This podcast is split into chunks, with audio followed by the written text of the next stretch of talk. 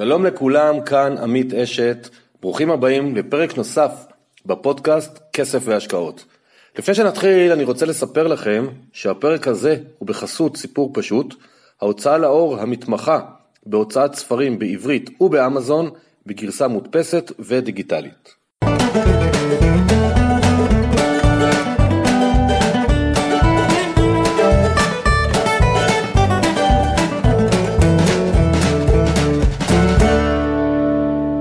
שלום לכולם, זה עמית, פרק נוסף בפודקאסט כסף והשקעות. תודה רבה לכם על ההקשבה, על התגובות, זה ממש כיף לשמוע את מי שנהנה, מי שמיישם דברים, וגם כל מיני בקשות. ואחת הבקשות שדי חזרה על עצמם בתקופה האחרונה הייתה שנעשה גם פרק על ביטוח, עולם הביטוח. אז תודה רבה לגיא, שלום גיא. שלום עמית, תודה שהזמנת אותי. גיא, בן 49, סוכן ביטוח דור שני בתחום.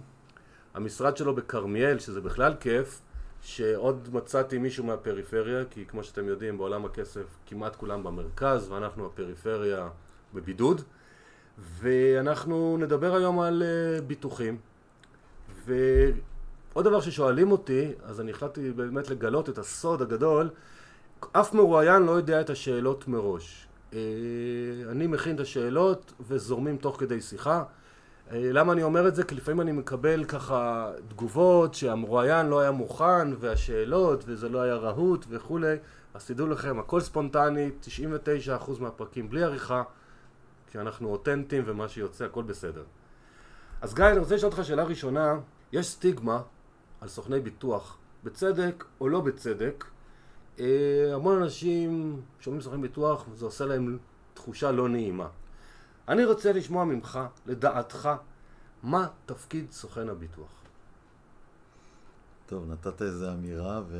לא, האמירה היא, אני אומר, הסטיגמה, אני משקף לך דברים, ולכן חשוב לי לשמוע מסוכן ביטוח שכולם ישמעו, איך סוכן ביטוח תופס התפקיד שלו. תראה, זה מתחיל במה זה המוצר הזה. זה מוצר לא מוחשי, אי אפשר לראות אותו. אי אפשר להרגיש אם אני אוהב את מה שאני רואה או לא. וזה מוזר שצריך להסביר אותו, והדבר הבא הוא שזה, על מה אנחנו מדברים פה בעצם? על מקרה, על משהו לא טוב שקורה. זה יכול להיות תאונה, זה יכול להיות מחלה, זה יכול להיות שריפה. זה נזק כלשהו, זה איזשהו שיבוש בחיים שלנו, שהמטרה של הפוליסה, שזה המוצר שאנחנו מוכרים, זה... להיות לידך ביום שיקרה משהו ולתת לך איזשהו פתרון או איזשהו מענה שרצית שיהיה לך לכזה יום. ורוב האנשים, כשאתה בא, היום יותר ויותר אנשים מבקשים את זה, אבל אני זוכר בתחילת דרכי שאנשים בכלל להגיד להם בוא תעשה ביטוח, זה בכלל הייתי צריך להסביר לו למה הוא צריך. ולדבר על הפחדים שלו ולדבר על מה יכול לקרות לו, ואף אחד לא אוהב לשמוע שאולי יקרה לו, תקרה לו תאונה, או מחלה, או לא עלינו פטירה, או קטסטרופה בבית, או בעסק, או ברכב. אנשים לא אוהבים לשמוע. אז הדבר הראשון שעושה רתיעה, זה בעצם זה שאתה מדבר איתו על משהו לא נעים. ברוב הפעמים, יש גם דברים נעימים שדברים עליהם. יום אחד שנגיע לפנסיה, וזה גם זה נראה מאוד רחוק, וזה לאנשים מתחילת דרכם, זה נראה רחוק. ובעיתונות כתוב שלא יהיה כסף, והמדינה תפשט רגל, אנחנו נרחיב על זה יותר מאוחר. כן, אבל זה הנה עוד סיבה שאנשים נרתעים קודם כל מהמוצר הלא נעים הזה. מה אתה בא לדבר איתי על... אנשים אמרו לי לא מעט, מה אתה בא לדבר איתי על מחלה, על תאונה. קשה לבוא עם נושא לא נעים, שעלול לקרות להם, ורק אם אתה יוצר ביטחון אצל האנשים והסבר טוב ומראה מה אתה יודע לתת לו, אז אתה יכול, הוא יכול לפתוח דלת ולקבל אותך. וכשאתה שואל אותי אז מה התפקיד, אני אומר להציג את המוצר שלי, להגיד שלא כולנו חוסנים מפני שום דבר, ולהציע פתרונות שיש לי על המדף, ואם אנשים ירצו לקחת אותם וכמו שאני מסביר אותם או כמו שהם מבינים, אנחנו צריכים למצוא באמצע את מה שאנשים צריכים לקבל, מה שהם רוצים, הם לא תמיד מבינים מה הם צריכים, וזה גם תפקיד שלי. אני אומר תמיד, אני צריך להדליק איזה פרוז'קטור לאנשים, על מה הם לא מבינים, מה הם צריכים לחפש, וכך להביא אותם להבנה מהו המוצר, ואם באמת הם צריכים אותו, ובאיזה מינון. והנה אני שם נכנס ונותן אותו. אני חושב שמה שאמרת, אני רוצה לחדד את זה רגע. אני חושב שבאמת מה שאולי גורם לאנשים לא לאהוב סוכני ביטוח, זה שאתה משלם על מוצר שאתה לא רק שאתה לא רואה אותו, אתה גם בעצם רוצה לא להשתמש בו, חוץ מביטוח פנסיוני, אבל אתה רוצה לא להיות חולה, אתה רוצה לא להיות נכה, אתה רוצה שלא יפרצו לך הביתה וכו' וכו' וכו'. ואז אתה משלם על מוצר שאתה בעצם לא רוצה להשתמש בו, שזה... כן, גם בשכונה שלנו יש את ה... אני אומר, בשכונה הגיאוגרפית שלנו יש את העין הרע, אני מדבר על זה, זה יקרה לי, אני לא... אם אני לא אדבר על זה, זה לא יהיה. וגם פה אתה צריך... אנשים הסתכלו מסביב ודברים קורים, בין... לא, אנחנו תכף נפרט על כל סוגי הביטוח דווקא, לא יודע אם כולם, אנחנו חלקם נפרט. כן, אני אומר, לא משנה מה הדברים יכולים לקרות. גם מי שאומר אני אדבר על זה, זה יקרה לי. צריך להרים את הראש ולהגיד, רגע, אם זה יקרה, האם כדאי שאני אהיה עם או בלי? ומפה להתקדם. אז אני חושב שיש עוד דבר אני לא סוכן ביטוח, הרבה מאוד הלקוחות שמגיעים אליי ומבקשים שאני אסתכל להם על הפוליסות שיש להם, הם מרגישים, ואני גם רואה את זה לפעמים, שיש סוכנים מה שנקרא דוחפים, זאת אומרת, יש דברים זה כיף, לפעמים אנשים שהתזרים מזומנים שלהם הוא לא מספיק פנוי, מספיק גדול, ואז השאלה איזה טרייד אוף עושים בין מה לבטח. איך אתה מתמודד עם זה, זאת אומרת, שבא לך לקוח חדש, לא מישהו שאתה כבר מכיר, האם באמת סוכן ביטוח, אתה או מה מקובל, מנסים להבין כמה תזרים פנוי יש, איזה בעיות צריך לבטח קודם, כי לבטח הכל זה נחמד, אבל זה פשוט בסוף מגיע לכסף, בטח שמגיעים לי מעל גיל 50, 60, שהפרמיות עולות. כן, אני חושב שאני משתדל להתעסק בכסף הפנוי בסוף. זאת אומרת, קודם להציג מה יש, לאפיין ולהבחן את מי שיושב מולי ולראות מה הוא צריך. אם יש לו משהו, אז יש לו. נבדוק אם הוא מספיק טוב או לא, או ניתן המלצות מה לעשות עם המוצר שלו. אבל לפני שאני אדבר על כמה זה עולה, זה להציע את המוצר עצמו. אני חושב שנכון... שאדם, ופה אני מעביר הרבה אחריות גם לאותו בן אדם. אני אציג לך למדף מה יש לי. בוא נראה מה אתה, אני אעזור לך להבין מה אתה צריך, ובסוף נחסה מה שאתה רוצה. תרצה לרכוש, תרצה לקנות, תרצה להרחיב, תרצה לצמצם. זה בסוף שלך. בסוף האחריות היא שלך. היום האוצר עוזר מאוד בעניין הזה. לאנשים מאוד קל היום. יש אתרים, דוגמת אתר הביטוח ומסלקה הפנסיונית, ומקומות שאנשים, וחוץ זה שאנשים יותר מודעות היום. יכולים לבדוק מה יש להם ולבקש מה שחסר להם, או לבקש המלצות על המוצרים שיש להם, וכמעט, ופחות ופחות אני אתקל באנשים שאין להם מושג משום דבר וקונים עוד. אז גם אם שאני רואה אנשים עם כפל, אני גם מזה לא חרד ולא נבהל. יש, אם הפוליסה היא טובה ונותנת מענה מצוין, ואם היא לא מספיק טובה והוא רכש עוד אחת שנותנת כיסוי אפילו לאותו מקרה, ובמקרים מסוימים אפשר לקבל גם מפוליס אחת ומפוליסה נוספת. לא רואה בזה שום דבר רע, אם הבן אדם מבין מה יש לו, שום דבר לא רע. זה רק, אני יכול לחזק אותו, לתת לו את הפתרון הנוסף ואת הראייה הנוספת, שאם חסר לו משהו, הוא יכול להשלים. ואם לא, אני מרגיע אותו שמה שיש לו זה מספיק טוב. אוקיי, אז עוד כמה שאלות טכניות לפני, כאילו, לנו, לציבור הרחב, מה שנקרא, לפני שנרד ממש לדריל דאון על סוגי ביטוח, איזה רישיון בעצם יש לך, או שגם אני יכול להיות, אני לא למדתי להיות סוכן ביטוח, אני יכול לשים פה שלט סוכנות ביטוח? קודם כל, לביטוח יש הרבה ענפים, יש את הענף האלמנטרי, שזה כל מה שקשור לרכבים ודירות ועסקים וחול ותאונות, ויש את הענף של ביטוחי החיים והבריאות והפנסיה. החוק היום דורש מסוכן ביטוח שהוא יהיה מורשה. היום הלימודים, ב-15 שנים האחרונות, הלימודים גם הם לימודי תואר, ולא מסתפקים בלימודי תעודה. ומה שזה יצר, אגב, זה סינון גדול מאוד.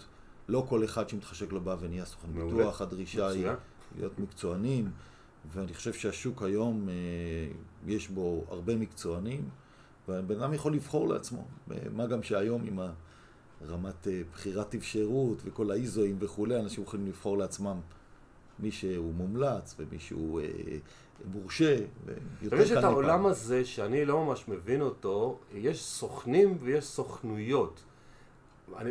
אני שומע כל מיני שמות של סוכנויות שמתחתם יש הרבה סוכנים. אתה יכול להסביר לנו להדיוטות מה זה אומר? מאוד פשוט, סוכנויות זה... קבוצת סוכנים שמתאגדת תחת סוכנות. מתוקף זה יש לה או הטבות, או יותר כוח מול חברות ביטוח, או מול מבוטחים. אני אגב פוגש לא מעט אנשים שדווקא מעדיפים את הסוכן האישי, את הסוכן הפרטי. בסוכנות אין להם, ללקוח בסוכנות אין מישהו פרטי? לא, יש לו מישהו פרטי. אולי אני צריך לחדד מה שאמרתי. יש סוכניות גדולות שבהם אני כסוכן עם המבוטחים שלי, אני תחת המטריה של אותה סוכנות, ויש אנשים שסוכנים פרטיים שהם טוב, נותנים את השירות הכי טוב שהם יודעים ויכולים. אני חושב שהוא לא פחות טוב ממי שתחת סוכנות. סוכנות נותנת איזושהי מעטפת נוספת לסוכן, גם בטיפול במבוטחים וגם בתנאים שיש לו מול חברת הביטוח. אבל אני חושב שאם כל אחד יבחר לעצמו את הסוכן שלו, בין אם הוא תחת סוכנות או לא, והוא מרוצה ממה שיש לו, אז זה מספיק טוב. זה לא ישנה. הבנתי. והאם לך אותם כשם קוד סוכן ביטוח, לאו דווקא גיא ספציפית, מותר למכוח כל ביטוח שיש, או רק חברות מסוימות, או רק מוצרים מסוימים, איך זה עובד? מותר לי לשווק פוליסות של תחומים שבהם אני הוסמכתי ואני מורשה. סוכן שהורשה רק בביטוח חיים לא יכול למכור ביטוח רכב או דירה, והפוך. אז אני לא, זה גם לא קשור לחברה, זה קשור למוצר. כל סוכן באופן עצמאי קושר לו קשר עם חברות מסוימות ומשווק את המוצרים שלהם. זאת אומרת שאם אתה, יש לך רישיון לביטוח אלמנטרי, שתכף אנחנו נרד קצת יותר להבין מה זה, אז אתה יכול לשווק את כל החברות שהן מבטחות ביטוח אלמנטרי, ואתה בוחר, ואני לא רוצה להכניס סתם שמות, אתה בוחר אם אתה רוצה לעבוד עם חברה א', ב', ג', ד', ה', או רק עם חברה א', או רק עם ט', אז כל סוכן הוא בעצם בוחר לעצמו, אז אתה מוכן לשתף אותנו, אני מעדיף בלי שמות, כדי שלא נהיה חשופים לכלום, אני לא חשוף לכלום. מה השיקולים של סוכן להעדיף לעבוד עם חברות א', ב', ג' וד' וה' בסוף לא בא לו לעבוד איתם? אני מניח שהדבר הראשון שלי עושה את זה, זה הקשר עם האנשים שיש.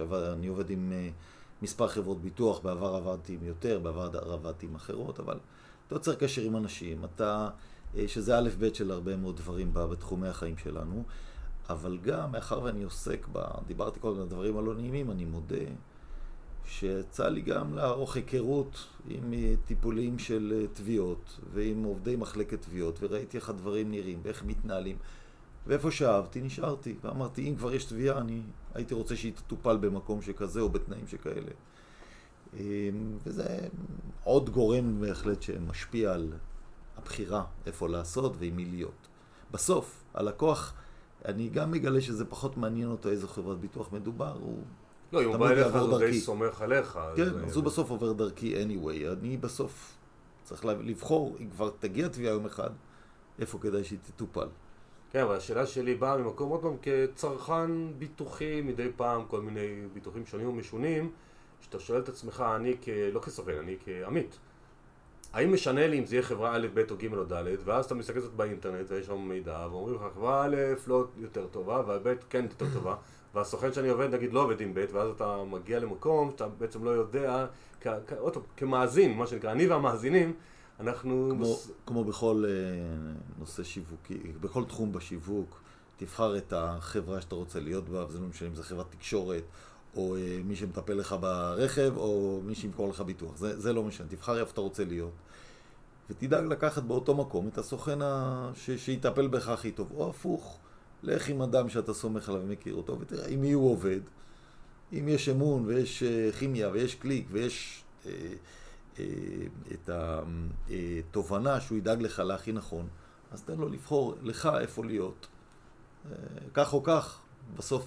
תהיה לך חברה ויהיה לך סוכן, אז זה הצורות לבחור. אז השאלה האחרונה שיש לי, לפני שאנחנו יורדים ממש לטריל דאון לעולם התוכן שלך, אני איזשהו בעולם התוכן שלי, ההבנה כמאזין, מה שנקרא, שאני רוצה לתת איזושהי הבנה כללית על עולם הביטוחים. האם אתה מרגיש, רואה משהו שכל העולם הדיגיטלי עכשיו עושה איזשהו שינוי? כי אני קורא שגם בעולם וגם בארץ נכנסות כל מיני אפליקציות שעושות כל מיני דברים, אני מעריך שזה בא לעקוף סוכנים, להקטין עלויות לנו, מה שנקרא לצרכנים. איזה מגמות אתה מזהה? קודם כל, בנושא של עקיפת סוכנים, וזה שאת הביטוחים הישירים, כל אחד בעצם יכול היום לבוא ולקנות לעצמו פוליסה, בדיוק שהיא משווקת בחברה ישירה. זה אחד. אבל אני דווקא אענה לך במובן של איך אני מתעסק עם העולם הדיגיטלי החדש. היום פחות ניירת, יותר עבודה... לך כסוכן מול החברות? כן, זה פחות ניירת, זה ניירת דיגיטלית.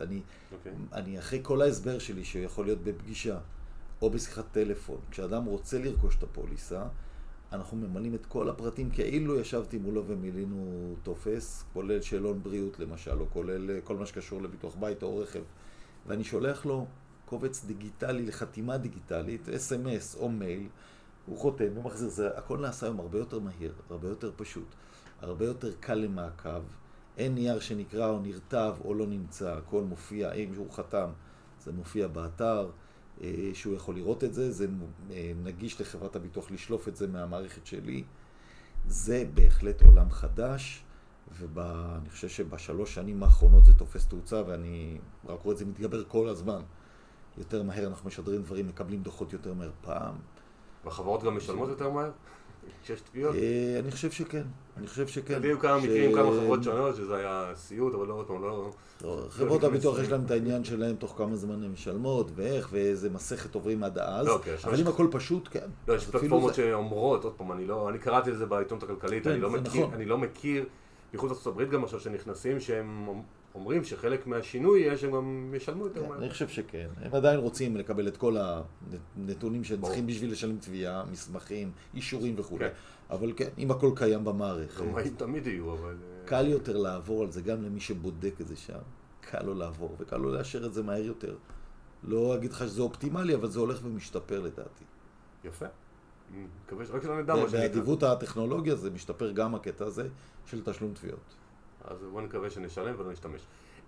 עכשיו אני רוצה קצת לעבור לסוגי ביטוחים, ועשיתי איזושהי רשימה ובטח לא עשיתי את כולה. אז אני רוצה להתחיל עם, אתה הזכרת את זה, ביטוח אלמנטרי. מה זה בעצם ביטוח אלמנטרי? כי אני ראיתי לקוחות שגם מעיזים במרכאות לא לבטח את הדירה שלהם, שזה הנכס הכי היקר שיש להם. ומה זה ביטוח אלמנטרי ועל מה צריך לשים לב הצרכן כשהוא בא לעשות ביטוח אלמנטרי? אני, כמו שאני אסביר לאנשים, כל מה שהוא לא קשור לביטוחי חיים או פנסיות נחשב אלמנטרי, או גמל ופיננסים נחשב אלמנטרי. על פי רוב, לכל אחד מחזיק פוליסה אלמנטרית בבית. ביטוח הרכב הוא שייך לענף הזה, או ביטוח דירה, או עסק, ואפילו חול שייך לתחום הזה. מה אדם צריך לשים לב? צריך לשים לב שמה שיש לו, הנכסים שיש לו, הולמים את הפוליסה שהוא מחזיק ואת הצרכים שלו. קל מאוד לעשות את זה ברכב, כי היום חברות הביטוח לרכב דורשות את מספר הרכב, כך שעמדות מיידית את הדגם של הרכב ואפילו את ההיסטוריה שלו, שפעם אנשים לא צריכים להביא אישורים, גם עדיין צריכים להביא אישורים, אבל לאט לאט יש מין בנק כזה שאתה תיתן מספר רכב ואני כבר יודע את ההיסטוריה שלו. אני כן צריך אבל לדעת, אחרי שנתתי את מספר הרכב שלי ואתה רוצה לבטח את הרכב שלי, יש נתונים שאתה לא, שחשוב שאני אדע כסוכן, מנוהג על הרכב. אם חשוב לי שהבת שלי שנהגת חדשה תנהג על הרכב, כדאי שאני אעדכן, ואומנם המחיר יעודכן, הפרמיה עולה, אבל זה המוצר שאני צריך. זה בסדר. אבל בוא נשאל אותך שאלה, אם ככה אני אחדד קצת שאלות של החיים, מה שנקרא. יש לאלמונית פלונית, רכב 42,000 שקל, אז אני כרגע סוג הרכב, והרבה פעמים עולה הדילמה, אתם כיועץ פיננסי, אני רואה את השאלות שמגיעים אליי, לעשות ביטוח צד שלישי או לעשות ביטוח מקיף. אתה, כשאתה בא לקוח, שואל אותך, אתה בעולם הזה, תן לנו אולי כיווני מחשבה ש... תראה, נזרוק את זה גם אחרי זה על הביטוחי חיים ובריאות. אני אומר, אני שואל את האנשים, באים אל האנשים עם רכבים לא זולים, בכלל אומרים לי, אתה עושה לי, אני רוצה רק קצת ג' לא, אני בכוונה לא לוקח את היקרים ששם תיאורטית זה ברור. אפילו 42 זה לא מעט כסף לכל אחד. 28,000. אפילו 28,000, והוא יכול לבחור בין לעשות מקיף או צד ג' והוא עושה צד ג' או הוא מתלבט איתי, אני שואל אותו, אם עכשיו האוטו הזה יעבור תאונה, האם אתה מסוגל להתמודד עם תיקון, ואם הוא יעבור תאונה שלא מותירה לך הרכב, האם אתה מסוגל להתמודד עם זה? בסוף יש הפרש בין הצד ג' למקיף, ותראה אם שווה לך, כי anyway את הצד ג' הולך לעשות, אם הוא גדול מדי, ולא מצדיק... איך אדם יודע אם זה מדי? אם זה יכול להיות 3,000-4,000 שקל לשנה. אז זה בדיוק מה שאני מראה לו. אני אומר לו, ב-3,000 שקלים ההפרש בין הצד ג' למקיף שלך, או בפחות או ביותר, אתה קונה לעצמך את השקט שאם יקרה לרב שלך משהו, גם תקבל את ערכו, את השווי שוק שלו. אם אתה כלקוח אומר, אני אסתדר טוב מאוד בלי לשלם את ההפרש ובלי ביטוח מקיף, אז זה בסדר. אם אתה לא יכול לרשות את זה לעצמך, ורוב האנשים מול הדילמה הזו כבר עושים את המקיף. לא, אבל אנחנו התחלנו עם הקל, במרכאות, עם הרכב, ועוד מעט נגיע לקטסטרופות פיננסיות וכו', אז עוד מעט, כאילו, 3,000 שקל לשנה הפרש, זה 250 שקל לחודש, ואז יהיה גם את הביטוח הזה שעוד איזה 200 שקל, ועוד 100, 300, הרי זה מגיע בסוף לאלפי שקלים, ואז האדם צריך לשאול את עצמו בטרייד אוף, האם הוא יעשה ביטוח נגד מחלות קשות, סתם אני אומר, או מקיף. וזה האדם הפשוט, מה שנקרא, לא יודע איך לבחור חוץ מאחריות עליו ברור. יש לי את זה על המדף. לא, אבל איך אתה כסוכן יכול לעזור לאדם לבחור? נגיד שהוא אומר, יש לי 1,000 שקל, ההצעות שלך הם ב-1,700 שקל. אז אנחנו נעשה סדרי עדיפויות. בסדר, זה כמו בכל דבר. אנחנו נעשה סדרי עדיפויות. נראה מה חשוב לו, שיהיה לו. ואם רכב, למשל, בדוגמה הזו, או בראש סדרי עדיפויות שם, זה מה שהוא יעשה. אני לא חושב שאדם חייב לקנות כל דבר, כל הזמן. אם יש לו תקציב מוגבל, נעשה בדיקה מה הכי חשוב, או מה הכי דחוף, או מה הכי נכון כרגע. שום דבר זה לא חתונה קתולית. נראה מה הכי נכון כרגע לעשות, וזה מה שהוא יעשה. ביום שיחד לשנות, ישנה. אז בואו נשאל עוד שאלה שקשורה לבתים, שאני רואה את הדילמה הזאת אצל רבים. יש את אחד, זה תחולה. זאת אומרת, שולחים שמאי ואומרים האם כדאי לבטח את התחולה בסכום כזה או אחר, ודבר שני זה רעידת אדמה, שבעצם יש פרמיה לא קטנה. אז תשתף אותנו כסוכן, מה דעתך על עולם ביטוחי התחולה ורעידת אדמה? טוב, קודם כל הוא נקרא סוקר. שמאי קוראים לו כשיש נזק, אז כשהוא בא לבדוק זה רק סוקר. אתה רואה, אני לא מומחה בעתו. הנה, טרמינולוגיה נשתמש בה. סוקר. דעתי, תשמע. זה בדיוק אותו דבר, כמו בכל תחום ביטוחי, וכמו שדיברנו קודם על הרכב. אם מטריד אותך שתישאר ללא מבנה או ללא תחולה, אני יודע להציע לך ביטוח. זה שהוא עולה יקר, הפרמיה לרעידת אדמה, הפרמיה לאש, הפרמיה למוצרי חשמל אם תרצה, זה בסוף בחירה שלך. מה תרצה שיהיה לך, זה מה שאני יודע לעשות. כשאומרים לי מה אני צריך לבטח, היום רוב האנשים מבטחים את המבנים שלהם, בעיקר כי הם חייבים, אם הם תחת משכנתא, או אם הם ראו פעם נזק ואומרים, אני לא מוכן לכזה נזק. יש לא מעט אנשים שאומרים, אני חי בטוב, אני לא צריך. אני חי בטוב גם בלי זה, אני מסוגל להרשות את זה לעצמי. זה בסדר גמור, ביום נזק. אני רק צריך להגיד... אני כיועץ פיננסי, אני אומר לכם שאני פחות אוהב את לא לבטח את הנכס בכלל. אני כן אומר, לא צריכים לבטח כל דבר אולי בתוך הבית, אבל את המבנה עצמו, אש, נזקי מים או דברים כאילו, אני אישית חושב ש... אבל זו דעה אישית, אפשר להסכים איתה, אפשר לא להסכים איתה בקלות. אני חושב שאתה צודק. אני איש ביטוח, אני מאמין בכל המוצרים הביטוחיים, אני חושב שצריך. יחד עם זאת, בסוף, הכיס יש לו איזה יכולות. ואם במסגרת סדרי עדיפויות אני מעדיף שיהיה לי ביטוח מקיף לרכב ולא את הביטוח תחולה, או אני מעדיף ביטוח בריאות ולא את הביטוח מקיף שלי, אז בסוף... אנחנו צריכים ליצור איזושהי חליפה שתעלום את האנשים, שתאפשר לכל אחד, שיהיה לו משהו באמת צריך, /יכול, /נכון לו. אז נעבור רגע לסוג ביטוח אחר, כמו שתיקנת אותי בין סוקר ושמאי, אז אני מבקש אם אתה יכול, אני רוצה לדבר על ביטוח חיים, מה שנקרא ריסק בסלנג. אם אתה יכול לתת הגדרה מקצועית של שורה 2, מה זה ולמי ולמה הוא חשוב לדעתך? ביטוח חיים באופן עקרוני, סכום שמתקבל במקרה פטירה. שתי פוליסות רווחות בשוק היום בעניין הזה. אחד זה סכום חד פעמי, והשני הוא סכום, הוא קצבה חודשית עד תאריך מסוים. זה למשל יכול להתאים לאנשים שאומרים, תשמע, מטריד אותי ב-20 שנים הקרובות בלבד, שכל חודש יכנס למשפחתי איזשהו תקציב במקום סכום חד פעמי גדול, הייתי רוצה קצבה מסוימת, וזה מה שהם קונים, וזה אומר שמרגע הפטירה עד התאריך שנקבע מראש, כשאדם חתם על המסמכים, תהיה אותה קצבה חודשית, ובמה שנקבע מראש שהיא תיפסק, היא תיפסק.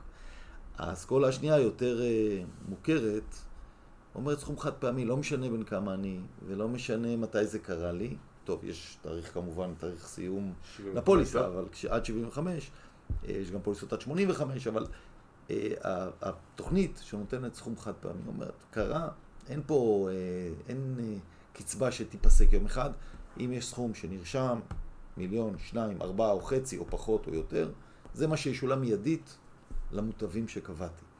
אני רוצה גם להבין את הראשון שאמרת, אני לא מכיר, אתה אומר שאני יכול לעשות ביטוח חיים, שאומר שביום שאני הולך לעולמי, אשתי לצורך העניין תקבל כל חודש 7,002 שקל למשך 15 שנה, סתם אני אומר מספר, ואז אתם לפי זה מחשבים את הפרמיה החודשית? נכון, מחשבים את הפרמיה, וזה יהיה תלוי בגיל שלך ובמצבך הבריאותי וכו', בדיוק כמו שעושים בביטוח עם סכום חד פעמי.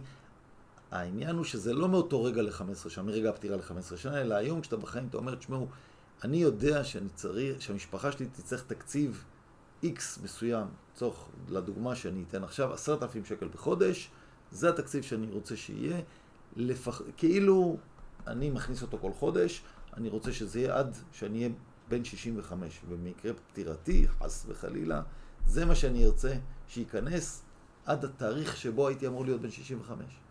לא הבנת, אז אתה אומר שנגיד, אני אישית, סתם אני, בוא יהיה לי תקרא לעצמי, אני בן 57, אז אתה אומר, אני יכול לקנות ביטוח עכשיו ל8 שנים הקרובות, שלם איזושהי פרמיה, שאם אני הולך לעולמי ב8 שנים האלה, הם יקבלו 10,000 שקל לכמה זמן? כל חודש. עד גיל 65? עד גיל 65. שאז אני כאילו אקבל את הפנסיות שעשיתי? לא, זה בלי קשר, זה בכלל. לא, אז 65 זה סתם דוגמה, כאילו... לא, אני מנסה לחשוב, כי 65 אשתי נגיד שתחיה עד גיל 90, אז מה יקרה איתה אז? אני פוגש את זה למשל אצל אנשים דווקא צעירים שאומרים, תשמע, אני רוצה ל-20 שנים הקרובות, הבטחה שיש לי ילדים קטנים ויהיה לי כך ב-20 שנים הקרובות, אני רוצה הבטחה של סכום מסוים שייכנס כל חודש. אז ל-20 שנים הקרובות. מה ההבדל בין זה, נגיד, שם לביטוח 2,000,000, כי אז זה כאילו הנונה כזאת שמגיע כל חודש, ולא הבת זוג, לצורך העניין, אם זה גבר נפטר, אז היא צריכה לראות מה לעשות עם ה-2,000,000? נכון, בדיוק כך. האם סכום חד פעמי מתאים למשפחה שלי, זה אפרופו החליפה שדיברתי עליה קודם. האם אני מתאים לי שאם בלכתי יהיה 2,000,000 שקלים, או מתאים לי שייכנס כל חודש X כסף עד דצמבר 2030. מגניב. יופי, איזה כיף. תמיד כיף ללמוד. האם את... כשאני אומר אתה, אז אני מנסה לדבר על קהילת סוכני הביטוח. אתה לצורך העניין מבחינתי מייצג אותם עכשיו. אני אחזיק את הדקה. תחזיק, אנחנו ניתן לך פה. לא, אני אגיד לך מה מטריד אותי לפעמים. אצל לקוחות שמגיעים, ביטוחי חיים אני עדיין נשאר. אני רואה אנשים עם נכסים, בגילאים שלי לצורך העניין, 57, 60 וכו', שכבר מבוגרים, כבר צברו לא מעט נכסים, ויש להם ביטוח חיים על סכומים מאוד גבוהים, והפרמיות כבר יכולות להיות מאוד יקרות בגילנו, לצערי. ואז שאני שואל אותם שאלה מאוד תמימה, תגידו, למה יש לכם ביטוח חיים? אז רוב הפעמים לא יודעים, עשו לנו פעם, ויש לנו. השאלה שלי, כשבא אליך לקוח במסגרת הסקר שאתה אומר, אתם איכשהו עוברים על תיק פעם בשנה, 2, 3, לראות את התא המשפחתי, אולי הוא כבר לא צריך את זה? כן, צריך לבדוק את הצורך המשפחתי לעומת מה שיש לו. ואם כשהוא היה צעיר וילדים קטנים, והיה לו סכום ביטוח, אני בוחר לצורך הדוגמה, 2,000,000 שקלים, והיום כבר ילדים עזבו את הבית, לא רק זה, הוא גם צבר כל מיני כספים בקופות גמל וקרנות השתלבות, ובתוכניות הפנסיוניות שלו, ואולי יש לו איזה נכס או שניים.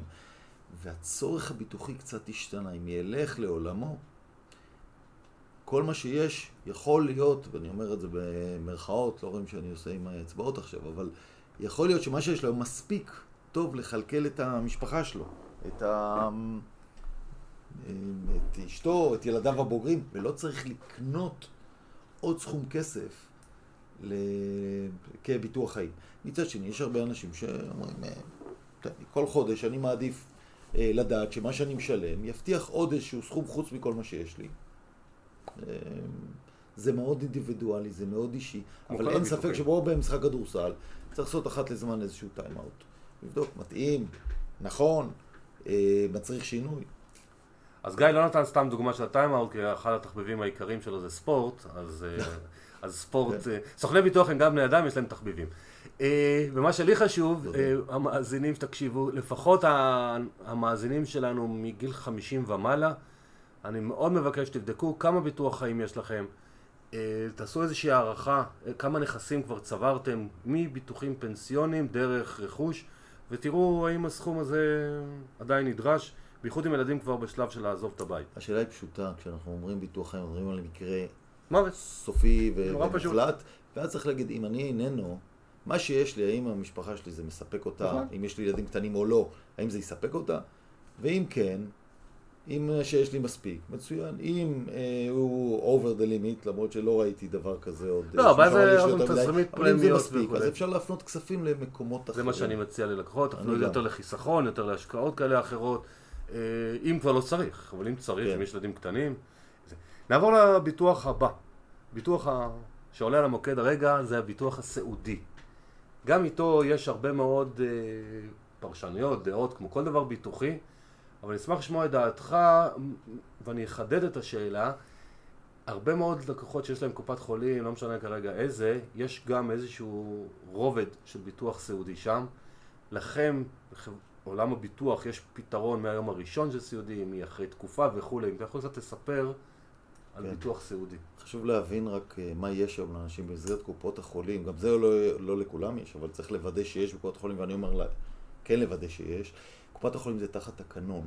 בתקנון קבעו, תקנון מטבעו יכול להשתנות בלי שאף אחד מודיע לי, רק אני אקבל הודעה ששונה התקנון, לא צריכים את חוות דעתי כמבוטח של הקופה על העניין.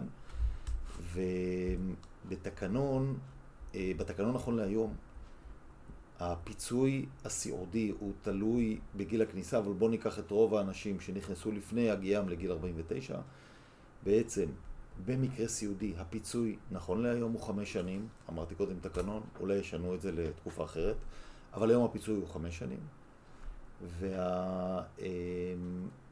וקופת החולים מבדילה, חברת הביטוח שמתחת את הקופה מבדילה בין אשפוז ביתי, שם הפיצוי הוא 5,500 שקלים, אמרתי קודם ל5 שנים, לבין מוסד סיעודי, שם הפיצוי יהיה בתמורה לקבלה שיביא אותו אדם מהמוסד הסיעודי, יחזירו לו 80% ממה שהוציא ועד 10,000 שקלים, לא יותר מזה.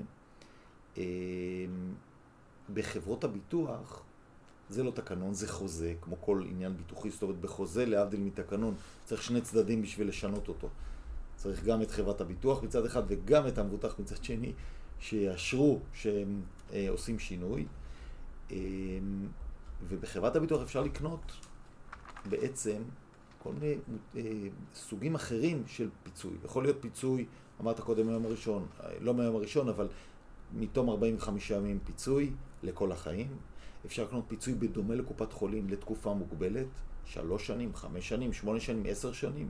הנה אתה רואה כבר שאני יכול לבחור לעומת הקופה שעובדת לי בינתיים, רק 5 שנים ובינתיים זה 5, לא יודעים מה יהיה. אז בחברת הביטוח אני יכול לקנות לתקופה שאני אבחר, מוגבלת, ויש עוד מוצר לחברת הביטוח שיכול להשתלב טוב מאוד עם מי שיש לו את הסיעוד של קופת חולים, או מי שיש לו יכולות כלכליות אחרות. שם יש תקופת המתנה של 3 או 5 שנים, ורק אז מתחילים לקבל, וזה בעצם מוצר שמאפשר תשלום מופחת, הוא המוצר הכי זול, כי תקופת ההמתנה מאוד מאוד ארוכה. צריך לקחת בחשבון שמישהו לא מחזיק כסיעודי והלך לעולמו לפני שחלפה תקופת ההמתנה, אין משם שום החזר. אבל מי שעובר את תקופת ההמתנה, נניח אדם קנה ביטוח סיעודי עם תקופת ההמתנה של 5 שנים בחברת ביטוח, ב5 שנים הראשונות הפיצוי יהיה רק מקופת החולים, כל זמן שהתקנון יאפשר את זה, ועוד כל מיני דברים אישיים שיש לו, אולי יש לו אובדן כושר עבודה ופיצוי כזה או אחר, ובתום 5 שנים תתחיל לשלם לו חברת הביטוח את הפיצוי החודשי לכל ימי חייו. אני בדרך כלל כשאנשים פונים אליי ואומרים לי אני רוצה לקנות פיצוי עם תקופת המתנה ארוכה, אני דווקא מציע לא ללכת על 5 שנים אלא על 3, ולכל מי שאומר לי אבל יש לי בקופה ל5 שנים, אני מסביר את הנושא של התקנון שעלול להשתנות. אם אדם יקנה בהתחשב בקופה תקופת המתנה של 5 שנים והתקנון ישונה ל3 שנים, יהיה לו חור של 2 שנתיים. סתם בחרתי דוגמה שאפשר להבין אותה, ואז הוא בבעיה, אני דווקא אומר לך על 3 שנים, אין בעיה לקבל גם וגם. הנושא הזה של אובר או כפל, אין איתו שום בעיה, חברת הביטוח משלמת פיצוי בלי קשר למה האדם מקבל מקופת החולים. היא לא רוצה קבלה, היא לא רוצה אישור הוצאות, כל מה שהיא רוצה זה לדעת שהאדם אכן נחשב סיעודי. מאחר והביטוח הסיעודי הוא לא זול בכלל, אנשים נוטים לרכוש את הכיסויים עם תקופת המתנה ארוכה, וזה, יש לזה את המשמעויות שלו. מאחר ותוחלת החיים עולה, ורמת הרפואה, ככל שהיא מתקדמת ומשתפרת, היא מאפשרת להחזיק אנשים סיעודיים בחיים יותר זמן. מה שעושות חברות הביטוח, הן מעלות את התעריפים הסיעודיים, לא למי שקיים ומי שיש לו, אלא לחדשים. ולכן מי שאני רואה אותו עם ביטוח סיעודי, אני אומר, תחזיק אותו בשתי ידיים, אל תוותר, אל תפסיק, אל תבטל. זה את אותו מוצר, כשתחליט שאתה באמת רוצה, הוא כבר יהיה מאוד מאוד יקר. אני בכלל בדעה שתוך כמה שנים אי אפשר יהיה לרכוש בכלל ביטוח סיעודי, כי הוא כל כך יקר שאנשים יגידו, כמו דיברנו קודם על סדרי עדיפויות, הם יגידו, אני לא מסוגל בכלל לקנות את זה, עזוב, זה בכלל לא משהו שהוא בר רכישה. כבר היום הביטוחים הולכים ומתייקרים, ואם אתה נותן פה עצות למאזינים, אני אומר, כמה שאתה מוקדם לדאוג לאיזשהו פיצוי סיעודי, ככל שיוצא להם על ידי הסוכן שלהם, וכמובן ההמלצה היא מיידי לכל החיים, או תום 45 שלנו לכל החיים, אבל גם אם לא, ועושים לתקופת המתנה או לתקופה קצובה, כבר לרכוש, שזה יאפשר את קיבוע הפרמיה מצד אחד, ומצד שני, וזה מעניין, ואין את זה בקופות החולים, אבל יש בפוליסות הפרטיות, יש ערכי סילוק לפוליסה, שזה אומר שאם שילמתי תקופה ויום אחד אמרתי, וואלה, מספיק לי, צברתי איזשהו סכום מוקטן אמנם, אבל סכום ששולם לי, בלי שאני משלם יותר, סכום ששולם לי במקרה סיעודי, בנוסף לכל הדברים אחרים שיהיו לי, וזה אפשר לקבל רק אם אני מחזיק פוליסה עם ותק של לפחות 3 שנים. פוליסה סיעודית אפשר לרכוש מגיל 3, אני פוגש משפחות ואני אומר, תקנו לא רק להורים, שתקבלו לעצמכם את הסכום שכשתהיו בגיל של הוריכם, לא תצטרכו, הסכום לא יגדל אלא הוא כמו שרכשתם, תקנו גם לילדים שלכם, וכל ילד ייכנס עם הגיל כניסה שלו וישלם את התעריף שלו גם כשהוא יגיע לגיל של הוריו. לכם עדיין ישלם את אותו תעריף ועוד יהיה לו ערך סילוק. זה מוצר נכון מאוד שאין לו אח ורע. אני מאוד מסכים איתך בקטע הזה, כי מה שדיברנו קודם, שדיברתי על ביטוח החיים, זה הרבה פעמים שאני רואה את האנשים באזורי הגיל 45-50, ואני רואה שביטוחי החיים מאוד גבוהים ואין סיעודי, אני מאוד מאוד ממליץ להם. לא ניכנס פה לעומק למי שלא מכיר את המושג ערכי סילוק, אבל אני אגיד זה במשפט כללי מאוד, בניגוד לביטוח, לצורך העניין ביטוח חיים, או ביטוח לרכב, שאנחנו משלמים פרמיה, משלמים, לא השתמשנו, הלך הכסף, בסיעודי, חלק מהכסף לא הלך והוא מצטבר, ואז אם אנחנו מפסיקים, אנחנו כן נקבל סיעודי בסכום שצברנו בערכי סילוק, שזה כבר עוד פעם, זה ניואנסים. זה בעצם סכום מוקטן שאני זכאי לו בזכות השנים ששילמתי, ולכן אני אומר, כנסו מוקדם, אם לך תחליטו להפסיק, אולי תצברו מספיק שיאפשר לכם, נגיד, וואלה, אני עכשיו, בגיל 50 או 60, מפנה, לא רוצה את הביטוח הסיעודי לשלם, יש לי מספיק כסכום מוקטן אומנם, יאפשר לי לפנות למקומות אחרים. אבל זה ביטוח נכון, ומי שיכול להרשות לעצמו שיעשה אותו. אני מאוד בעד. גם מה שציינת שתוחלת החיים מאוד עולה, וזה אחד הביטוחים לדעתי הכי חשובים. כן. אני רוצה לעבור לביטוח שהוא קצת פחות מוכר, ואני רוצה כן לדבר עליו, כי חלק מהמאזינים הם עצמאים פה. אני פשוט לא יודע את כולם, אבל יש אלפים, אבל אני יודע שחלק אין. ביטוח אחריות מקצועית. זה עולם שרב הנסתר על הגלוי בו, כי לא מדברים עליו כל כך, מדברים על ביטוחי חיים, ביטוחי סיעודי, ביטוחי... מה אתה יכול לספר לנו קצת על ביטוח אחריות מקצועית? איזה מקצועות אפשר לבטח, אי אפשר לבטח, האם כל אחד מבטח וכו'? קודם כל אי אפשר לבטח כל מקצוע, אבל בעיקר בנושא של הצווארון הלבן, מהנדסים ורופאים וכל הפארה-רפואיים בהחלט יכולים. עורכי דין, סוכני ביטוח, בוודאי שכן. אני דואג להגיד לאנשים, בנושא של אחריות מקצועית, אם כבר יש תביעה, היא לא קטנה. היא עלולה להיות גדולה מאוד. ולכן מי שכבר רוכש פוליס על אחריות מקצועית, אני בכלל אומר, תרכוש לעצמך את הכיסוי המקסימלי, כי אין לזה גבול בכלל לתביעה שיכולה להיות. והיום כשאנשים קונים ביטוח לאחריות מקצועית ב500,000 שקלים או ב1,000,000 או ב2, שזה סכום לא מבוטל, אין אותו לאף אחד בארנק ואומר וואו זה הרבה כסף, תביעה לאחריות מקצועית יכולה להיות של מיליוני שקלים. גם זה עניין של מחיר מול תועלת, וצריך לקבל הצעה מסוכן הביטוח,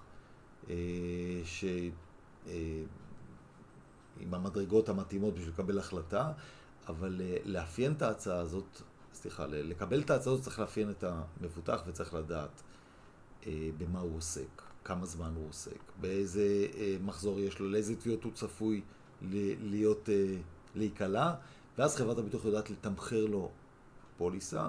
פוליסות חשובות, צריכות להיות מדויקות מאוד, ובהחלט מי שהעיסוק שלו כן מאפשר לו, שאתה מהנדס או בוא ניקח מטפלים, סתם אני עולה לי באסוציאציה מטפל פרא-רפואי, מטפלים בשמנים ארומטיים וכו', סתם באסוציאציות. אז זה עולם שלם, שהרבה מהם לא מצליחים להרוויח המון כסף, ואני לא יודע איזה רשתונות יכולים לתבוע אותם, אבל זה נשמע לי כזה ש... כל דבר מישהו, יצאתי וכואב לי הגב, ואתה אמרת לי שאתה תטפל לי בגב וכואב לי הגב. טוב, עדיין בעולם התביעות שהוא עולם בפני עצמו, צריך להוכיח, זה שאפשר לתבוע, אפשר לתבוע את כולם תמיד, אבל מי שתובע גם צריך להוכיח למה הרשתונות המקצועית הייתה, ולמה, ואיזה נזק היא גרמה לו, שזה לא עניין, זה לא פגוש של רכב. שאתה אומר, הנה, זה נשבר, בוא נתקן, וזה עולה כך וכך. פה זה תביעות שלוקחות הרבה זמן, הן דורשות מהתובע להוכיח בחד משמעית למה יש לו נזק, וכמה נזק, ולמה זה קשור במלואו לאותה מטפלת בשמן ארומטי, או בדוגמה שנתת, למה היא זו שגרמה לו לאותו נזק בלבד. ואז אותה מטפלת, בהנחה שהיא אכן גרמה לאותו נזק, יכולה לראות עצמה, פתאום שמשלמת למישהו שקבעו לו נכות מוחלטת, בגלל איזה משהו שהיא עשתה, למצוא את עצמה... אותו אתה מפחיד אותנו, וואלה, אל תפחיד אותנו. אתה יודע מה? ביטוח זה פחד. על מה אני מדבר פה כשאני מדבר? אני יודע. על הפחדים הכי יש להם. אנשים מקשיב לי, הם לא רוצים שאני אפחיד אותם. תהיו שם בלילה. כן, אז תפלו אותם לסוכן הביטוח שלהם שירגיע להם את הפחדים, ואז... ברשימה שאני הכנתי, אז אנחנו מגיעים ככה לביטוחים שאמרת בהתחלה, שהם הביטוחים דווקא הטובים שאנשים אוהבים לדבר עליהם, זה הפנסיה. אז אני פחות רוצה להתעכב על קרן פנסיה, כי די דיברתי, היה איזה מוראה שדיברנו על זה, אבל אני כן רוצה לדבר על ביטוח מנהלים. מה שקורה, ביטוחי המנהלים עברו הרי הרבה מאוד שינויים בשנים האחרונות, ואני רואה אנשים שמציעים להם גם מקומות העבודה, ובתקופה הזאת, לא מלפני 30-40 שנה, חבר'ה בני 30, ביטוחי מנהלים כיום. תספר לנו קצת מה זה ביטוח מנהלים כיום, לא הישנים של דורנו. אני חייב קצת להזכיר את הישנים, כי בעצם ביטוחי המנהלים איבדו הרבה מההילה שהייתה להם. בניגוד לקרנות פנסיה, שהיום זה המוצר העיקרי שנמכר, ביטוחי המנהלים פעם הבטיחו מה שקוראים לו מקדם קצבה. מקדם קצבה בעצם ביטה תוחלת חיים, ואם נכנסת, ככל שנכנסת מוקדם שחשבו שאתה תחיה 100 שנים, אז קיבלת מקדם טוב, כי אתה צריך לחלק את כל הכסף שלך לאיזשהו מקדם מסוים, אבל ככל ששנים עברו ותוחלת החיים עלתה, המקדם הזה עלה, אז שחילקת סכום קצת במספר יותר גבוה, אז שזה הפנסיה שלך, אז קיבלת קצת פחות פנסיה. זה הלך, המצב הנה הרע יותר, במרכאות אני אומר, אנשים חיים יותר שנים, אז המקדם הלך והורע, עד שלפני כ6 שנים, הפסיקו מהמקדם, משרד האוצר נתן הנחיה, אין יותר מקדמים בפוליסות מנהלים, לפחות למי שנכנס לפני גיל 60, ומגיל 60 כבר אפשר, אבל אז כמה אתה הולך לצבור מגיל 60, כנראה לא ברור, לכן אני לא מבין למה סוכנים מציעים לאנשים בני 30 היום ביטוחי מנהלים, כי החישוב אומר שאם תחיה עד גיל 120 ומשהו, זה יכול להיות מעניין. זה קשור להרבה דברים. קודם כל, זה קשור לצורך שלך. היום, אדם שאין לו שום עניין במרכיב ביטוחי בכלל, אם הוא פונה לקרן פנסיה, יש בפנים מרכיב ביטוחי של קצבת שאירים, שגם אותו אפשר לבודד לתקופת מה, ויש בפנים קצבה של... אובדן כושר, מה שקוראים לו בקרן הפנסיה קצבת נכות. בפוליסה, אתה נקי מהעניין הזה, אין לך שום, אתה יכול לרכוש פוליסה נטולת מרכיבי הסיכון, ואז לכאורה אתה אמור לחסוך יותר, כי אתה מפקיד, כל מה שאתה מפקיד, הרוב, כמעט כל מה שאתה מפקיד, מופנה לטובת החיסכון הזה. מצד שני, יש גם קודמי ניהול מאוד גבוהים עדיין שם. פשוט היה לי כמה לקוחות בשבועיים האחרונים שיראו לי הצעות שהם קיבלו, זה היה, ועוד קיבלו את זה מחברות גדולות, כאילו חבר'ה שעובדים בסטארט-אפים וכאלה הייטק, ולא חבר'ה שכאילו, אתה יודע, משכורת מינימום, וזה משהו שאני לא הצלחתי להבין, מה השיקול, חוץ משאולי מישהו סוכן ביטוח עשה מה שכרגע יותר מתאים לו מאיזשהו שיקול, אבל הלקוח, אחרי אני שואל, אם אני מפספס משהו בהבנה שהיום הביטוח מנהלים לחבר'ה צעירים הוא פחות אטרקטיבי מאשר כשאני עשיתי בשנת 1990. א' אתה צודק, הוא פחות אטרקטיבי, עדיין יש בו איכויות מסוימות, ולפני שאתה אומר את המילה הכי חמה היום בשוק, דמי ניהול, אז אני אומר לך, לא, אז אני אומר שאני קודם כל מדבר על המוצר עצמו. בעוד שקרן פנסיה למשל, שאין לה, מעולם לא היה לה מקדם ולא יהיה לה מקדם, גם היום כשאדם עוד לא הגיע לגיל פרישה, המקדם שעוד לא נקבע הולך ומשתנה לרעה, כי אנחנו נחיה יותר. גם כשהוא יצא לפנסיה ויתחיל לקבל את הכסף, גם אז היא עדיין נתונה לאותו מקדם. היא כל הזמן עובדת כך. בפוליסת מנהלים אומנם אין היום מקדם, אבל once אדם קיבל את הקצבה הראשונה שלו, התקבע לו המקדם, ובאותו רגע זה המצב נראה אחרת לגמרי. מוצר עם מקדם, לעומת מוצר בלי מקדם. זה אין לנו ויכוח. אבל זה מזכיר לי דווקא, סליחה שמפריע לך, אני רוצה לשאול שאלה שמוצר שאנשים לא מכירים וחברות ביטוח יש להם, ואני אשמח אם תרחיב עליו, על האפשרות של אדם לבוא מגיל 60 ואילך לחברת ביטוח, להביא לה סכום חד פעמי גדול ולקבל עליו קצבה. זה מוצר שאנשים לא מכירים, ואני אשמח מאוד אם תוכל קצת להסביר איך זה עובד. טוב, אז עברנו למקום אחר. כן, כי זה... יש שם הרבה יכולות בחברות הביטוח ובגופים שהם לא רק חברות ביטוח, גם בגופים הפיננסיים האחרים. יש יכולות לתשלומי קצבה, והאוצר עוזר בעניין הזה. האוצר מעודד מאוד תשלומי קצבה לאנשים. וזה אחרי שחטאנו הרבה מאוד שנים בזה שלא היינו הולכים רק פנסיה, ולא ידענו להתנהל עם כסף. אני אומר, ידענו הציבור, שאם הם מקבלים המון כסף, סכומים חד פעמים מאוד גבוהים בפנסיה, ולא יודעים מה לעשות איתם. אז רצים על דירה לילד, טיול של חודשיים באיזה יחטה, וסגירת משכנתאות וכו', וכל מיני דברים. נגמר, אין ממה לחיות. והאוצר מעודד מאוד יצירת מצב שבו אני אקבל קצבה חודשית. ואיך הוא עושה את זה? קודם כל, מזה שנים, כל שקל שנכנס, יותר מעשור, כל שקל שנכנס למוצרים הפנסיונים, אין יותר חד פעמי. אני אעלץ במרכאות לקבל אותו כקצבה. למעט כספי פיצויים שאותם אפשר למשוך כחד פעמי, אבל זה עניין כבר אחר. אבל באופן עקרוני, כל מה שיש בקופה, אני צריך למשוך אותו כקצבה. זה אחד, האוצר עשה פה מהלך מדהים, מסכים. שאומר, שמה, הכסף הזה לא ייגמר לעולם, אם מקדם בלי מקדם, הוא לא ייגמר לעולם. זה אחד. שתיים, אומר האוצר, אתה כבר רוצה חד פעמי, בכל זאת, תוכיח לי איזושהי קצבה מינימלית, היום זה עומד על קצת פחות מ-5,000 שקל לחודש, ואם יש לך את זה, אפשר להוון, אפשר להפוך את שאר הכסף שלך לסכום חד פעמי שאתה יכול לקחת, מאשרים לך. ועוד בא ואומר האוצר, יצרנו כמה אפשרויות, להביא כסף מהבית, לשים אותו בתוך איזושהי קופה שתדע לנתב לך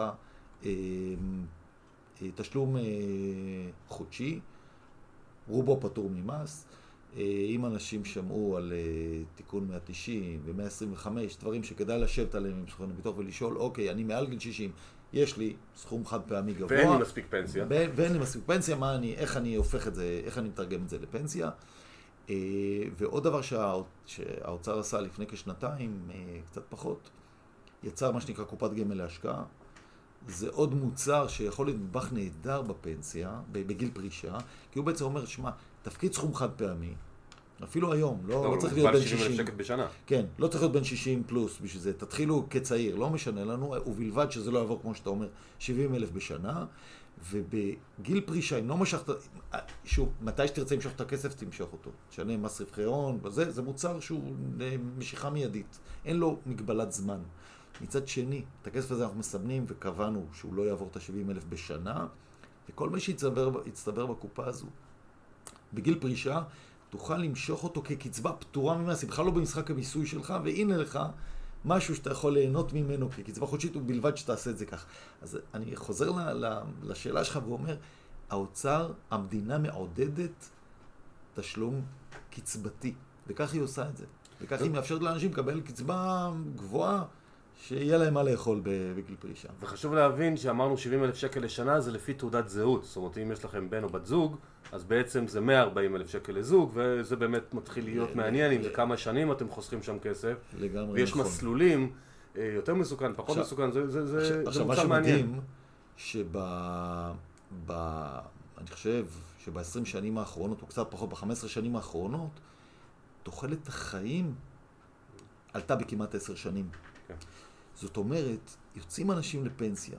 פעם דיברו על 65 ו-62. היום מדברים על 67 ו-64, וזה רק רשמי, כי היום יש הרבה עיסוקים, יש אנשים שיכולים להגיד, בואי, אני יכול לעבוד בגיל 70. אני בריא יותר מפעם. אנחנו חיים אחרת. תוחלת החיים עולה, כי אנחנו בריאים יותר, רמת הרפואה טובה יותר וכו'. ופתאום, אנשים מגלים שהם יוצאים לפנסיה, וזה לא פעם גיל ממוצע, כשאני נכנסתי לענף הביטוח, הגיל ממוצע לנשים היה 78 ולגברים 74 ומשהו. היום תוסיף לזה כמעט עשור, 84 וכן, בעצם פתאום יש עוד 10 שנים לחיות. רגע, אבל מאיפה אנחנו מממנים את זה? כלכלן שלמה מעוז פעם אמר, אנשים לא רוצים למות. וזה משהו שצריך להיערך אליו. זה פתאום, יש לה, מהרגע שהאדם פורש, יש לו סדר גודל של 23 שנים של חיים. לאישה 23, אני מודה של הגברים קצת פחות, אבל זה המון זמן. או שיש לי או שאין לי. תאר לך את המצב של פעם, שאנשים מקבלים בוכתות לא נורמליות, וצריכים לדאוג שזה יחזיק אותם ל-20 שנה. לא כולם ידעו לעשות את זה. היו כמה שידעו, לא כולם ידעו. והמדינה נדרשה לעניין הזה, וזה הפתרון שהיא נתנה. אז ברוב הפרקים, לא איתך, אנחנו מדברים באמת על כל מיני רעיונות השקעה, ואנחנו מדברים הרבה על איך להגדיל, אבל אני רוצה, אנחנו מתחילים להגיע לקראת הסוף, אז אני רוצה להרים לך להנחתה את הנושא הזה שכל מאזין אומר, בסדר, גיא מדבר, אבל סליחה על הביטוי, דופקים אותנו בדמי ניהול. אז בוא תסביר לנו, האם דופקים אותנו בדמי ניהול, מה אתה חושב בדמי ניהול, האם דמי ניהול זה כל כך חשוב, הקצעקתה? פתח סוגריים, בביטוחי מנהלים, אני חושב ששם יש קצת צדק, בשאר המוצרים אני לא בטוח שהצעקתה הנכונה, זה דעתי הסובייקטיבית, אבל אתה האורח, מה דעתך? קודם כל, ככותרת, אני חושב שלא. לא דמי הניהול הם אלה שישפיעו לנו על הפנסיה, ואני חושב שכאדם בא לרכוש מוצר כלשהו, קרן פנסיה, פוליסת קצבה, מה שקראת לו ביטוח מנהלים, קרן השתלמות או קופת גמל. כשאדם בא לרכוש את זה, לא דמי הניהול לבדם צריכים להכריע את הכף, ואני פוגש הרבה מאוד אנשים שבאים ומבקשים דמי ניהול נמוכים בלי לשאול איזה מוצר זה. אז אולי אני אקח צעד אחורה ואגיד, אולי קופת גמל וקרן השתלמות שזה רק מוצר פיננסי, מוצר שאין בו שום דבר חכם מדי, זה כסף ששמים ויום אחד נוכל לפדות אותו. אז אולי שם זה באמת יש משמעות לדמי ניהול יותר ממקומות אחרים, אבל אפילו שם, ובעיקר בתוכניות שיש בהן מוצר ביטוחי, קרן פנסיה ופוליסת מנהלים צריכים לדאוג למשפחות במקרה פטירה או באובדן כושר עבודה. ולא דמי הניהול הם אלה שצריכים להחליט איזה מין מוצר יהיה לי. אני צריך לאפיין את מה שאני רוצה. אף אחד לא בא לחנות חולצות, ואני לא מוכר חולצה, אבל אף אחד לא בא לחנות חולצות, תנו לי את החולצה הכי זולה פה. אתה צריך לדאוג שהחליפה תתאים לך, שהיא תתאים כי אתה רוצה ארוך או קצר, שאתה רוצה מקופטר או ריץ' רד, שאתה רוצה דק או עווה. אתה צריך לאפיין משהו, וככה אנשים קונים המון מוצרים, ואחר כך שואלים, אוקיי, אז כמה זה עולה לי? אני חושב שמה שצריך להוביל ברכישה זה הבנת המוצר, זה הבנת הצורך, זה האמון בסוכן שמלווה אותך או בגוף שמלווה אותך. יש הרבה אנשים שעושים את זה בלי סוכן ביטוח, שזה גם בסדר. ובתנאי שאתה מבין מה יש, אתה מבין את המוצר, ואחר כך דבר על דמי הניהול. אני לא חושב, בניגוד להרבה פרשנים כלכליים, שכנראה מבינים דבר או שניים יותר ממני בזה, אבל לא בנפש האנשים, אני חושב שבניגוד אליהם, לא דמי הניהול הם אלה שצריכים להוליך את הדברים, אלא תבין את המוצר, תבין את הצורך שיש לך, מה אתה צריך. כשאני יושב עם בן אדם עם 5 ילדים, זה לא מעניין דמי ניהול, מעניין שיהיה לו סכום ביטוח כמו שצריך, או קצבה נכונה שתהיה לו לאורך זמן. כשאני יושב עם רווק, או עם אדם שילדיו עזבו את הבית, כשאני יושב עם משפחות מרובות ילדים, או אני יושב עם אנשים בעיסוקים מסוימים, עם רמות סיכון כאלה ואחרות, זה מה שחשוב, זה שאני אציג את אותו מוצר. אמרתי קודם, אני מדליק פרוז'קטור על מה שאתה צריך. הרבה מאוד אנשים אומרים לי, רגע, אבל הדמי ניהול ותתחיל מזה, אני עוצר אותם. זה לא נכון. לצערי, אני אומר, רוב הציבור בזה מתעסק, וזה איזה מסר. אם אתה אומר לי, תן לי איזה מסר פה, אז אני אומר, זה המסר הוא, פחות תעסקו בדמי ניהול, תתעסקו במוצר עצמו, מה שאתם צריכים, אחר כך תנסו לקבל אותו במחיר הכי טוב, אבל המוצר הוא חשוב, וחשוב שמי שילווה, מי שעושה לכם את המוצר, ילווה אתכם גם, וצריך לזכור שהוא ילווה אתכם גם ביום תביעה, וגם ביום פרישה, ואין לזה אח ורע בשום מקום. לרוץ את דמי ניהול נמוכים, יש היום את קרנות ברירות המחדל למשל, אם דיברנו על פנסיה, דמי ניהול כמעט אפסיים, אני לא בטוח שאדם ירצה ביום שיקרה לו משהו, להתעסק לבדו מול איזושהי מערכת של... לא, זה בכלל השאלה. ולא להגיד, אוקיי, יש לי מי שמכיר אותי, שילווה אותי, שאני סומך עליו, הוא יודע גם בנבחי חברות הביטוח, מחלקת התביעות, ובכלל בנבחי הפוליסה, להתעסק. קרן ברירות מחדל אפשר לקנות גם דרך סוכן או רק בחברות ישירות? באופן ישיר. הם נותנים מערך אגב יפה מאוד, הם נותנים מערך שיודע לענות תשובה, אבל זה משאיר אותך לבד. מול האתר או מול איזשהו טלפן, כשאפילו דברים פשוטים, תכף אתה צריך לעשות בעצמך. אם זה מה שרוצים לעשות, אז זה פתרון קיים. אז תראה, אנחנו, כל מרואיין בסוף, אני מבקש ממנו 3 טיפים או דברים שקשורים לתוכן שלו, או שאולי דיברנו עליהם או אולי לא דיברנו. אז אחד כבר אמרת עכשיו לקראת הסוף, דמי ניהול זה לא חזות הכל. נכון. זה חשוב, אבל קודם כל תבינו מה אתם רוצים, ואז אולי תעשו שופינג בין יצרן א' או ב' או ג' או סוכן ג'. לא דמי ניהול צריכים להוליך את זה, אמרת יפה, זה לא חזות הכל, לא הם צריכים להוביל, הם צריכים להיות אחד הסעיפים האחרונים, קודם כל המוצר צריך להתאים. דבר שני, לא דיברנו בכלל על ביטוחי בריאות, ושם אולי אני יכול להגיד מילה, פעם אני... זה העשור, אני עוד מעט מסיים את העשור השלישי בעולם הזה, בענף הביטוח. פעם מכרנו פוליסות לקטסטרופות. אנשים לא הבינו ביטוח, אבל היה לי קל להגיד לאנשים, אתה לא קונה פלסטר, אתה קונה ביטוח לקטסטרופה, לא לשמונצס. מה שנקרא השתלות ותרופות מחוץ לסל. פעם זה מה שנמכר, הדברים הגדולים. זה מה שאתה מתכוון. כן, היום באדיבות כל העולם איך שהוא רץ היום קדימה, אנשים יצרו פוליסות לכל מיני דברים קטנים בעיניי, הרבה מאוד מוצרים שאפשר גם בלי פוליסה. אפשר להסתדר אתם בלי פוליסה. ואני גם משווק את הדברים האלה, אבל לא הם החשובים, טיפולי רפואה משלימה, מי שיעצו את הקודם דוגמה, דרך כל מיני דברים מסביב.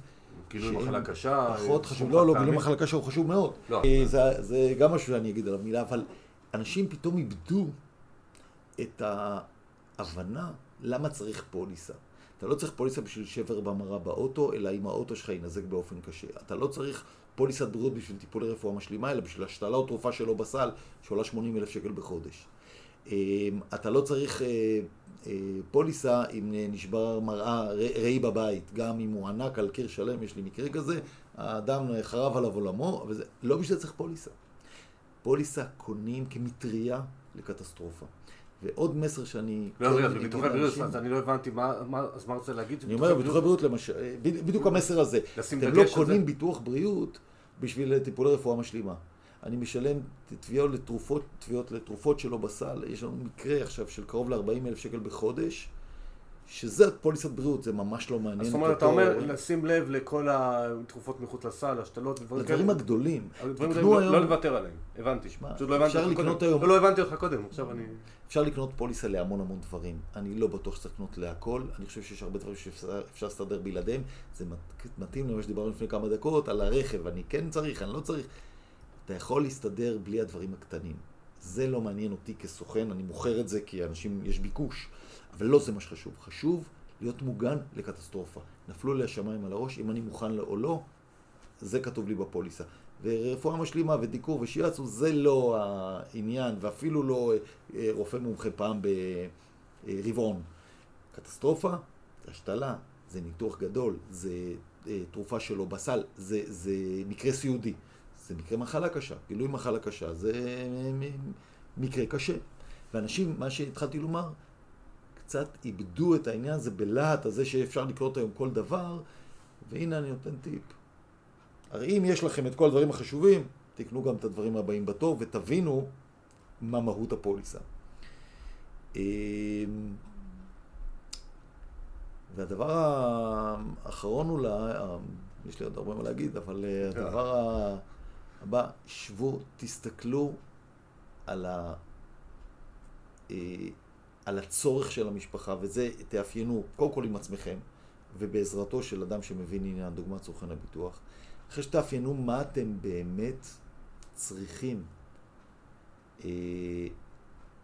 תראו מה יש על המדף, ותראו מה אתם יכולים, ותקנו ממש, כמו שאמרנו, עם סדרי עדיפויות, את הדבר שמתאים לכם ביותר היום. מאחר ואנחנו חיים בתוך ביצה גועשת וסוחפת, דברים השתנו, שבו בעוד חצי שנה, או בעוד שנה, או בעוד חצי שנה, או בעוד שנה וחצי, או בעוד שבועיים, ותגידו, רגע, אני התכוונתי למשהו אחר, אז תשנו. זה תלוי במצב בריאות, זה תלוי במצב כלכלי, ותלוי בהרבה דברים אחרים, אם זה קשור לענף האלמנטרי, אבל שבוע אחת הזמן, תראו מה אתם צריכים, לא צריכים את כל דבר, תקנו מה שיש לכם, ואני כסוכן, אם אני אמרת קודם שאני מחזיק את הדגל של הסוכנים, אני חושב שאת זה עושים עם איש מקצוע, עם איש ביטוח, עם אדם שיש לו ניסיון, שמבין, שיודע להסביר, ואכפת לו מכם ומכיר אתכם. כך אני רואה את הדברים האלה, ואם כך זה יעשה, אני חושב שתודו לעצמכם שבחרתם כך. יופי גיא, תודה רבה. לדעתי עזרת לנו להבין גם איך סוכן ביטוח רואה את הדברים, וגם דיברנו על כמה דברים ממש פרקטיים, נתנו פה כמה הצעות ממש שיכולות לעשות לאנשים, או חיסכון בכסף, עכשיו בתזרים, או חיסכון עתידי של עוגמת נפש.